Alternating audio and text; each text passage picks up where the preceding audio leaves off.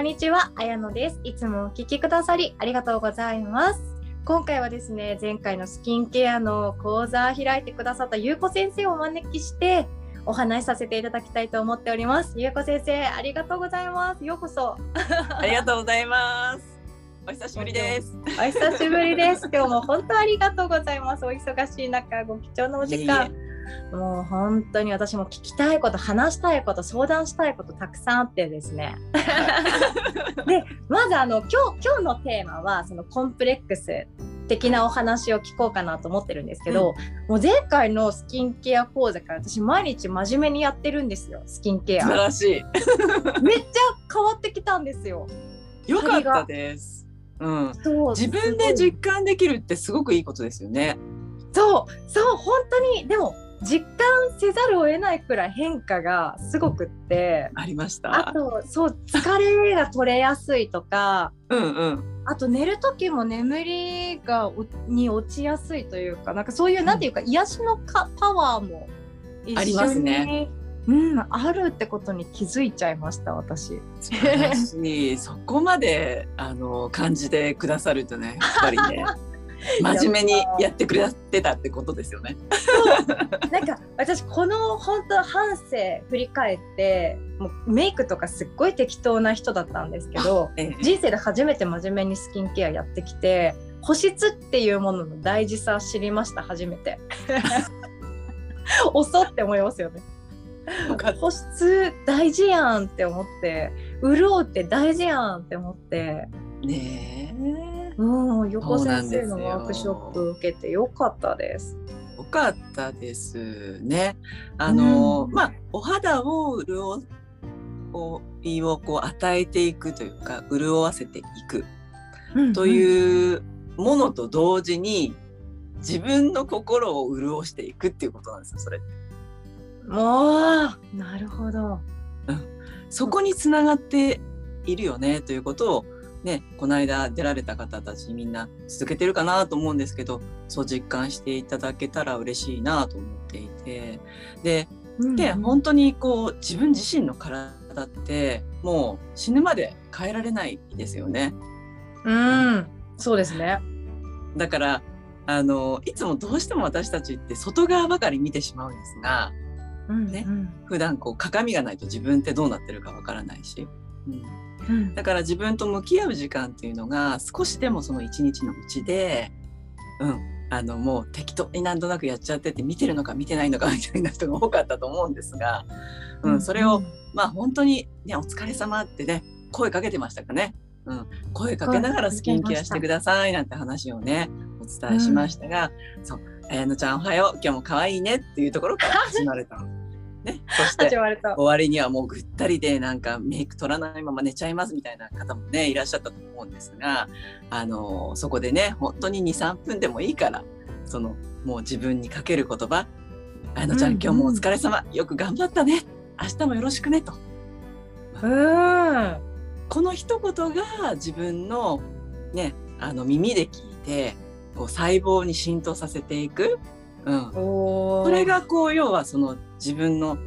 心への潤いを与えていくっていうことなんじゃないかななんていうふうにね感じているんですよね。うんからなんとなくうん、スキンケアをするよりかはまあなんかこう自分の顔を見てあ今日顔色どうかなとか自分元気なのかなっていう確認もしながら、うんあうんうん。のそういわゆる自分をこう満たしていくっていうことにもつながるかなと思うので引き続きやってみてください。やります。いや、ちゃんと自分の顔見るようになりましたね。よかったです。そうです。で、しかもこの3ヶ月、私、ニキビ1個もできなかったんですよ。あ、できるんですか？できる方だったんですよ。できる方だったから、んなんか保湿ってそんなにしたらなんか油分が残っちゃうからとかそんな勘違いしてたんですけど、そうそうそうすそう。ごい丁寧に保湿したこの3ヶ月ニキビゼロで、ツヤツヤですもんね。いいそう今もすっぴんなんですけど、うん。うん。めっちゃよ嬉しいです。ありがとうございました。本当ね。よかったです。そう、こういうことってなかなかね知らないですもんね。知らないことだらけ。気づけないから今回もなんでしょうね私の中でベースメイクとかコンシーラーってうんそのシミとかをなかったことにするというか、うんうんうん気になって自分の顔って特別気になるじゃないですかこ気こにこんな汚れができちゃったとかあるのでなんかそれをなんて言うんですか人から見られたくない人って多いと思うんですよね。うんでこれからなんかマスクを取る場面も増えていきそうじゃないですか ご飯食べてる時誰とかと食べに行く時とか、ね多分外せない人も増えてくんじゃないかなとか思っていたり、もうマスクしなくていいよっていう時代がやってきたとしてもみんななんかこの辺りって口周りってコンプレックスめっちゃ多いじゃないですか。だからマスクいや私取ら取らないですみたいな人増えてきそうかなと思ってあのそのアンケートなんか取ってる方がいらっしゃいますよねなんか。出てたそうなんですか。確か。うん。あのーもうね半分以上の方が取りたくないっていう。全でも部出そうでてたと思う。すよね。だからえこの。ここから先どうなっちゃうんだろうみたいな。ね、うんうん。だってマスクしてる方がちょっと可愛く見えますもんね。なんなんていうんですか？おっしゃる通りなんですよ。でそうですよね。私もあのーとあるねあのーまあ企業研修でねやってるんですけれども。はい。のとある企業研修であのまあ新人ちゃんたちがバーッと入る。でそこで560人ぐらいいるかな？そこで、まあ、講義を終わ終えてで、あの担当者の方に「いや今年は美男美女多いですね」なんて話したんですよ。そしたら いやいや先生あのマスクですから。ここのここの威力っていうこの鼻下の威力っていうかもう全然違いますよみたいなもうそんなことないんですよとか言ってそんなことないんですか。って言われていたのでやっぱりその顔のバランスというところとか多分いろいろそういったコンプレックスがあの隠せるみたいなあの、うんものアイテムになってしまってるってことはもしかしたらあるかもしれないですね。そうですよね。えでも私今日本当ゆうこ先生に相談したいのがなんていうかコンプレックス私も顔とかすごいコンプレックスあるんですけどなんていうんですか隠して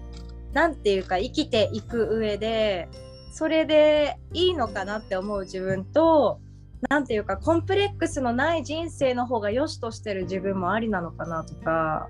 なんかそんな思いにもなっていてそのベースメイクイコールコンプレックス隠すものって捉えてていいのかなとかそんな不安もありながらはい、シミとかを消したりしてるわけなんですけど優子先生的にメイクってコンプレックスに対してどええうええ。活用していくものがいいのかなっていうそのマインド的なところを教えてほしいなと思って。ます。あのまあメイクはね誰のためにするかみたいな話をねあのこの間のねベースメイクの前のねスキンケアの方たちもお話ししましたがそうなんですよねメイクってやっぱり自分のまずは自分のためね自分のために行っていくっていうことがいいと思うんですね。でやっぱりどうしても老化現象って誰しもが感じてくるしこの肉体を持ったからにして私たち老化していくので、うん、もうそれは否めない。うん、だけど、やっぱりそのいわゆるその人生の生き方っていうのは顔に出るっていう話を前にねしていたと思うんですが、はい、あのまあシミそれこそシワたるみそういった現象に悩まされてる方多いと思うんですよね。よまあ、私たちぐらいになったらもうそうかな。綾野さんの頃だとおそらくまあシミとかしシワはまだ早いかな。ね。私シワがコンプレックスですよ、目地は。あ。本当ですか？そう、はい。ただシミシワもそのどこのシワかとかっていうこともすごい大事でそう、うんうん。あの眉間のシワはね なんか消したいかなとは思うけど 目尻のシワは私はいいんじゃないかなとか、うん本当ですか？いつもまあ笑ってる人っていうのは絶対的に目尻シワになりやすいですよねずっと笑ってるそう。なんですよ。二十四五歳からずっと目白で。で眉間のシワは確かに性格の問題あるかもしれないですね。うん、目が悪い人もねそうなってたりとか、うんうんやっぱりそうそうそうそうあの顔の筋肉の使い方だから人相なんですよね。はい。なので人相をこうなんかこう作ってるものっだからそのシワってその筋筋肉のこのなんていうのか硬くなったところにシワができやすいからはい。そうそうそうそうなのでまあちょっとそういったところをこう隠したいってなると今まで生きてきた自分を否定するみたいなうん。わかります。嫌だっていうのってそううんうん。ね、で前もほらなんかあのー体内記憶の話をした時に親,、はい。親に似るのが嫌だって それでも自分が、うんあのーこの親あのーお母さんに似たくてとかお父さんに似たくて生まれてきてるっていうことを忘れてるから嫌だとか言うんですけど、でもその顔すらも生かしていきたいよね自分が決めてきたんだねってなったらじゃあどうやって使っていくってこの世でねどう見せていくっていうのは自分次第なんですよね。うんだからその中でメイクどういうふうにしていくかっていうのすごくやっぱりなんていうのかな自分がこう嫌だなって思うことを消したいから例えばシミ消したいとか、うんうん。あの思うわけでそれは全然、あの誰しもが思うので OK です。ただやっぱり使い方っていうのすごく大事で、うん、どうしてもやりすぎちゃったりコンシーラーなんかは特に、あの水分が要はもうない方乾燥しまくってる人パリッパリになりますよね。そういう方にはちょっとこう、なんていうのかな、あまりこう、なんていうのかな、使い方としては、こう、うまくできない方が多いかもしれないですね。うん。というのも、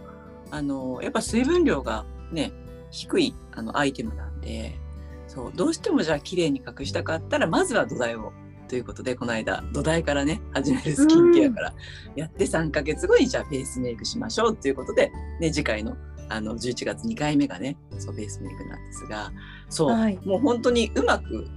隠すことは実はできるんですよ。うん、あ、そうなんですか？もちろんですもちろんです。ただやっぱりそのシミは隠れるでもシワは隠れにくいとかあるんですよね。うんはい。そう整形ではないんで まあ整形級のそのメイクなんていうのかなあの作り込むってことはできますけれどもへえ。それはただ光とかっていうものも必要だったりするので。あじゃあもう大変なことになりますよね。それ思うと。はいデートの時に必ずライトを持ち歩かなきゃ女優いけないライトをお持ちください。無理だー 無理です。そうでもあのー綾乃さんがあのーこうもう笑顔で何とかしてきちゃったんですって言ってたじゃないですか。うん、そうもうね化粧品高いの買え買えなくって。そうでも本当にあのそこがどれだけ重要かってことなんですよ。あそうなんですか？もちろん例えばじゃあシミシミシミやシワがないですたるみもないですっていう肌を人工的に作りました。今いくらでもできちゃいます。お金出せばね誰でも綺麗になっちゃう。う。うんん、えっともう私みたいな人でも多分20代後半ぐらいまでには戻れると思うんですよ。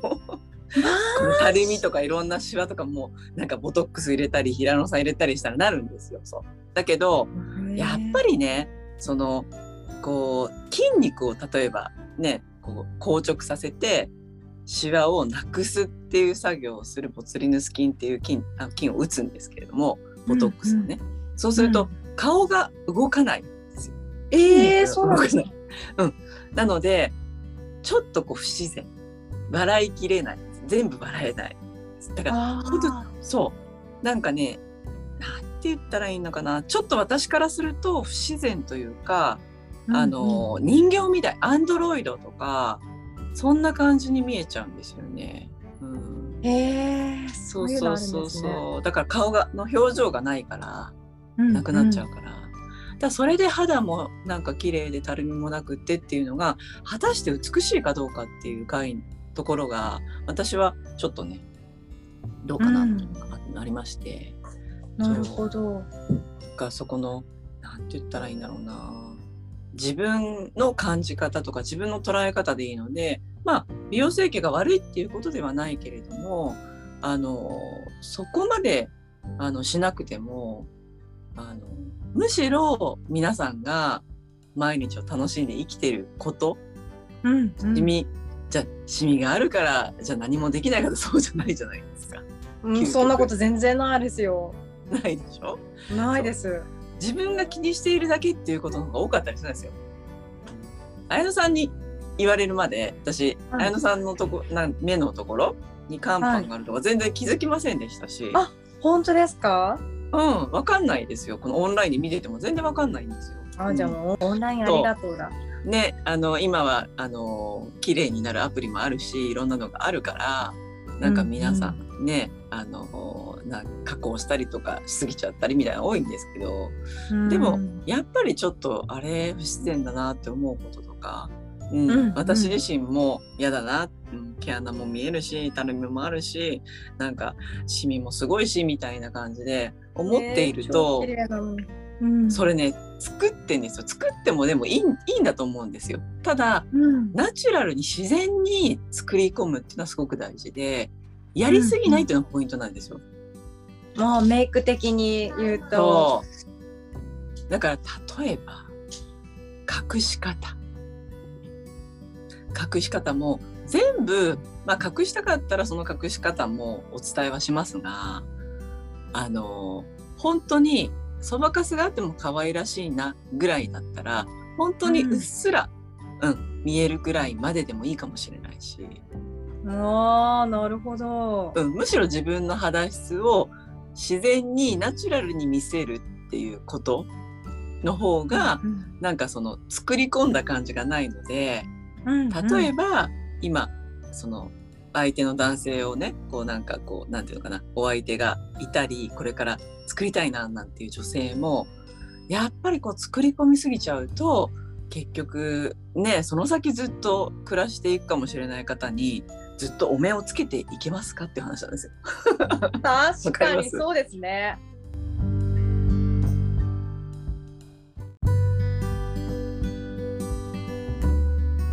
いつか外さなきゃいけないですもんね。そうえ誰？誰？ってすっごいわかります。結局なんか隠したところで一番お付き合いが長い人には見られちゃわなきゃいけないみたいな。そうそうそう。なだから男すよね性、そう男性は確かに肌を見てますよとは言ったけれども、うんそのやっぱりあまりにもこうなんか分厚そうだなみたいな人とか、もうやりすぎ感、もうおばちゃんたちがやっぱそうじゃないですか。まあ私もそうですけど。いやあのゆうこさんめっちゃナチュラルですよね。いや、どうやってるん隠しだろうたくなるんですよ。もう本当にね、どんどんどんどん隠したくなるんですよ。年取ってくると。だからそうするともうこの顔と首の境目がもうなんか顔がなんか真っ白じゃないけど首首焼けてるのに全然違うとかなっちゃうと、もう不自然だしやっぱりその素肌感みたいなもの、うん、がなくなってしまうとちょっとこうなんていうのかなむしろ老けてしまうというね、うん、だから全体的にそのベースメイクを厚塗りっていうわけではなくってほんとポイントでやっていくっていうやり方なんかは特にナチュラルさが出ていいかなとで次回その第2回目ね、うんうんあのベースメイクの時にはそんなちょっとしたテクニックをねお伝えしてマジですか？もちろんですね時短でいながらその綺麗に作れる方法これ多分知りたいと思うんですよ。いやもう今すぐ教えてください。今日今日の私のためにってなります。うんそ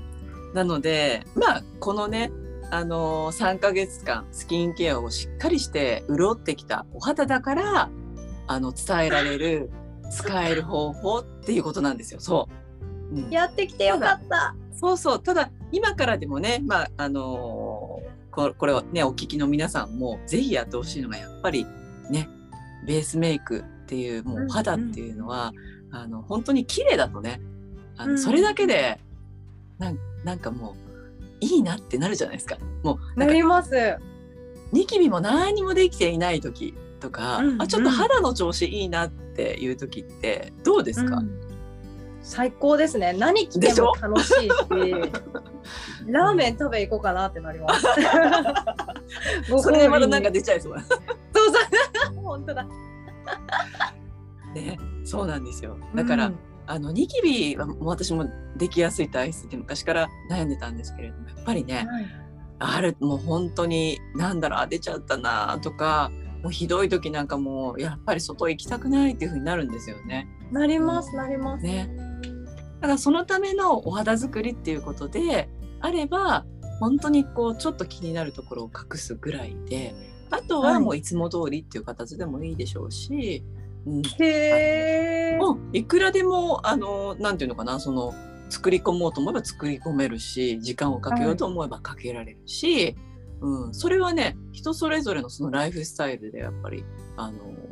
できるんですよね。うんうんそうなんですね。でそれもそう自分にかける時間じゃないですか。うんうん。自分の肌が綺麗だったらなんかすごい上がるっていうモチベーションになる、そういう思いであのベースメイクもしていかれるといいんじゃないかなと思いますね。わあ楽しみです。よろしくお願いします。今回はねコンプレックスまで愛せるような、その心とメイクベースメイクの作り方を教えてもらおうかなと思っているんですよね。はいよろしくお願いしてももいいですか？もちろんでございます。私でよければ。ありがう。とうございます。はい。ということで、ゆうこ先生のあのベースメイク、コンプレックスも愛せるマインドとベースメイクの作り方のワークショップは、えっと、来月ですね、11月20日土曜日の朝10時半から開催しております。オンラインのズームアプリを使ってまた開催となっております。で、もちろんの私がホームページに書いておりますので、そちらをご持参の上ということなんですけど、大体あの、何でしたっけ？ベースメイク一式とスキンケアメイク普段使ってるもの一式と、はい使いたい人はコンシーラーっていうことですよね。そうですね。コンシーラーとかいろいろまああのーなんかアイテムがあれば気になるアイテムがあれば、うん。あのいやではおすすめのコンシーラーとかも教えてもらえたりしますか？もちろんですもちろんです。今私がそうおすすめしてるものなんかもあのークマが隠しやすかったりやっぱりシミを隠しやすいとか、ちょっとね、うん暗いものをあのワントーンの明るめのコンシーラーでは隠れないんですよね。ううんん。なのでちょっと皆さんにも暗めの色のコンシーラーってあるとか今私ねアンドビーっていう川北祐介さんの、えーあブランド、はい。うん、の百貨店とかに置いてまますよね。そうですねもうあのアットコスメにもあるしうんあの、うんウェブサイトのからもいろんなところで売ってると思うんですが、そう、お肌色がちょっと明るめな方は、えーこう2種類、えー入ってるんですね、セットされてるんですよ。えっ、と、赤みのある、えー色味のものと、ちょっとこう、うんうんなんていうかな、黄色味というか白っぽい色のものとうんあるんですね。そう。で、色味が新しく出て、な、えっと、なんだったかな。えっと、ナチュラルと、えっと、ライト、ライトベージュと、あの、ベージュっていうのがあると思うんですよ、2種類。で、はいちょっとお肌の色が、えー明るい方は、新しいこのライトベージュを選ばれるといいと。へーうんあのちょっとまあ私みたいにあのい色がすぐ黒くなってしまうとかっていう方は、え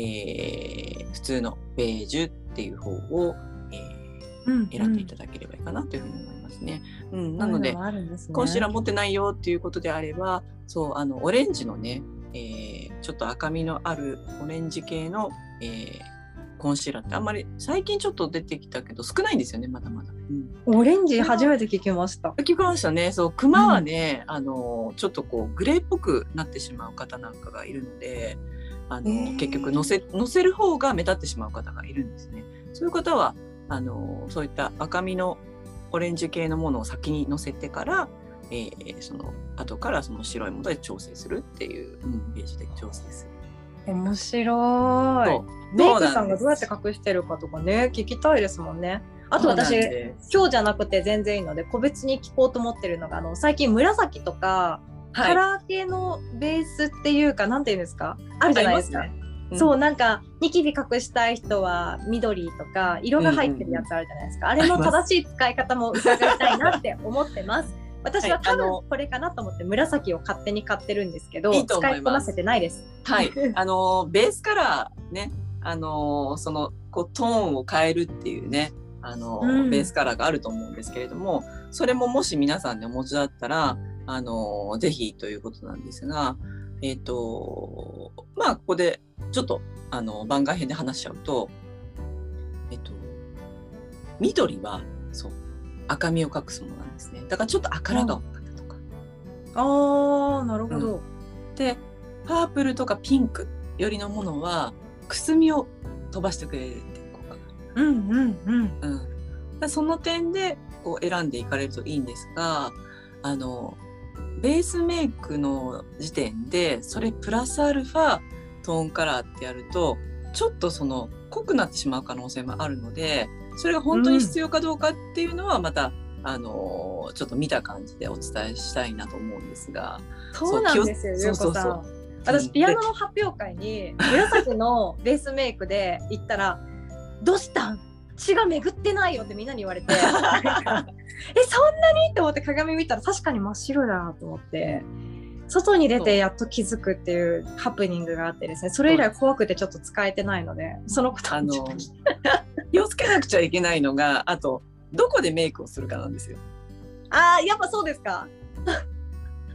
やっぱ暗がりでしちゃ絶対ダメですね。こう自然光が当たってるところでどう見えるかっていう確認をしてください。なるほど。だからか。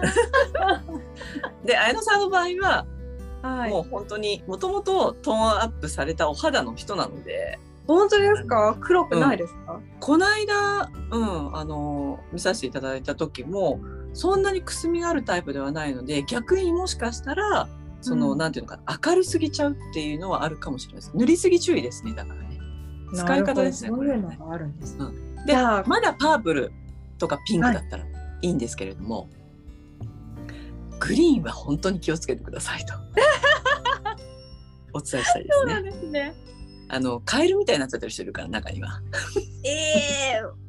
ちょっとそれ誰かに言ってもらわないと気づかないやつですよね自分でやりすぎるとそうなんであすよと。なんかファンデーションとかもなんかベージュとオークルとベージュオークルととかいっぱいあるじゃないですかピンクとかね。そうどれ使うかが正しいか分かんなくってなんかあのなんていうんですか手のひらに塗って試すじゃないですかテスターをそうです、それでもなんかこれでいいのかなっていう不安とかあるので、ぜひとも当日参加してくださった方のなんていうかこれがいいんじゃないっていう優子先生判断、ジャッジをお願いしたあいなと思ってのーまあそこのジャッジってちょっとそのオンラインだと難しいのはあると思います。うん若干そうですよね。その映り具合とか結構そのなんていうんですかねフィルターかけてる方とかもいらっしゃるんで。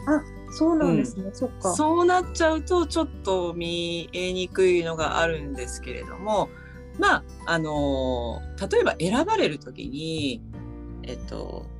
試供品ありますよね。はい。その場で選ばないでそれをもらってきてください。あーなるほどそれをもらってきて自分で使ってみて上からまあ例えば使うルースパウダーとかも最後までやってみてどうかっていうそのその調整を見ていただけるといいかなというふうに思いますね。うん。その考え全くなかったです、特に今はここに塗ってもらえないんですよどこ行っても。顔に塗ってもらえないので。そうそうそうですよね。コロナの,、うん、あの影響でね。なのであの実際にやっぱり塗った感じ伸ばした感じっていうのはこの肌上では変わるので手と見てもあまり分かんないと思うんですよね。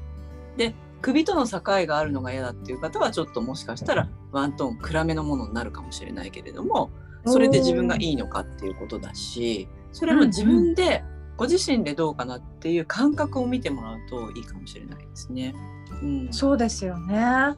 いや楽しみです本当、よろしくお願いします。なんか当日はい、は多もちろんで。分ますたチャット機能を使って質疑応答どんどん来るかなと思いますのでぜひともね前回スキンケア講座参加してくださった方のその3ヶ月後も見たいですよね。確かに肌ねどうなったか楽しみにはいしていきたいと思いますので、ねますうん、またご参加いただけたら嬉しいです。ありがとうございます。ありがとうございでこのます。詳細はこの音声の概要欄に URL 載っておりますのでチェックしていただけると嬉しいです。じゃあ最後ゆうこ先生から一言メッセージいただいて終わりにしたいと思います。はい、ありがとうございます。あのメイクって毎日ねきっとやってらっしゃることだと思うんですけれども最近は、まあ、コロナでねやらなくなっちゃったなんていう方もいらっしゃると思います。まあ、だからこそね本当に あの肌質を整えるっていうところが、えースキンケアから始まっていてベースメイクっていうところで、ね、男性もこう女性のどこを一番見るかって言ったら肌を見ますよなんていう話をしたと思うんですけれども、ね、健康的で美しい肌だったら自分自身も嬉しいしで自分が嬉しいと周りの人も嬉しいみたいな感覚になると思うんですね。うん、うん、なのであのその活力を要は生み出していく作っていく。そういったねあのベースメイクの仕方。そしてあの何より、えー、ナチュラルさっていうねところが私は一番大事にしているとこなんですがここが品格要は品につながるんですよね。うん、なのでやりすぎない。ね。あのなるべくもう本当にナチュラルに作っていく。でも簡単に作れるよ。ポイントさえあの分かってもらったらあ、はい、なんだこんなことでっていうこと、うん、こんなね、えー、ベースメイクをお伝えしていきたいなというふうに思いますので、はい、はい、ちょっと楽しみにご参加いただければと思います。はい、よろしくお願いします。よろしくお願いします。では今日はゆうこさんありがとうございました。はい、ありがとうございました。楽しかったです。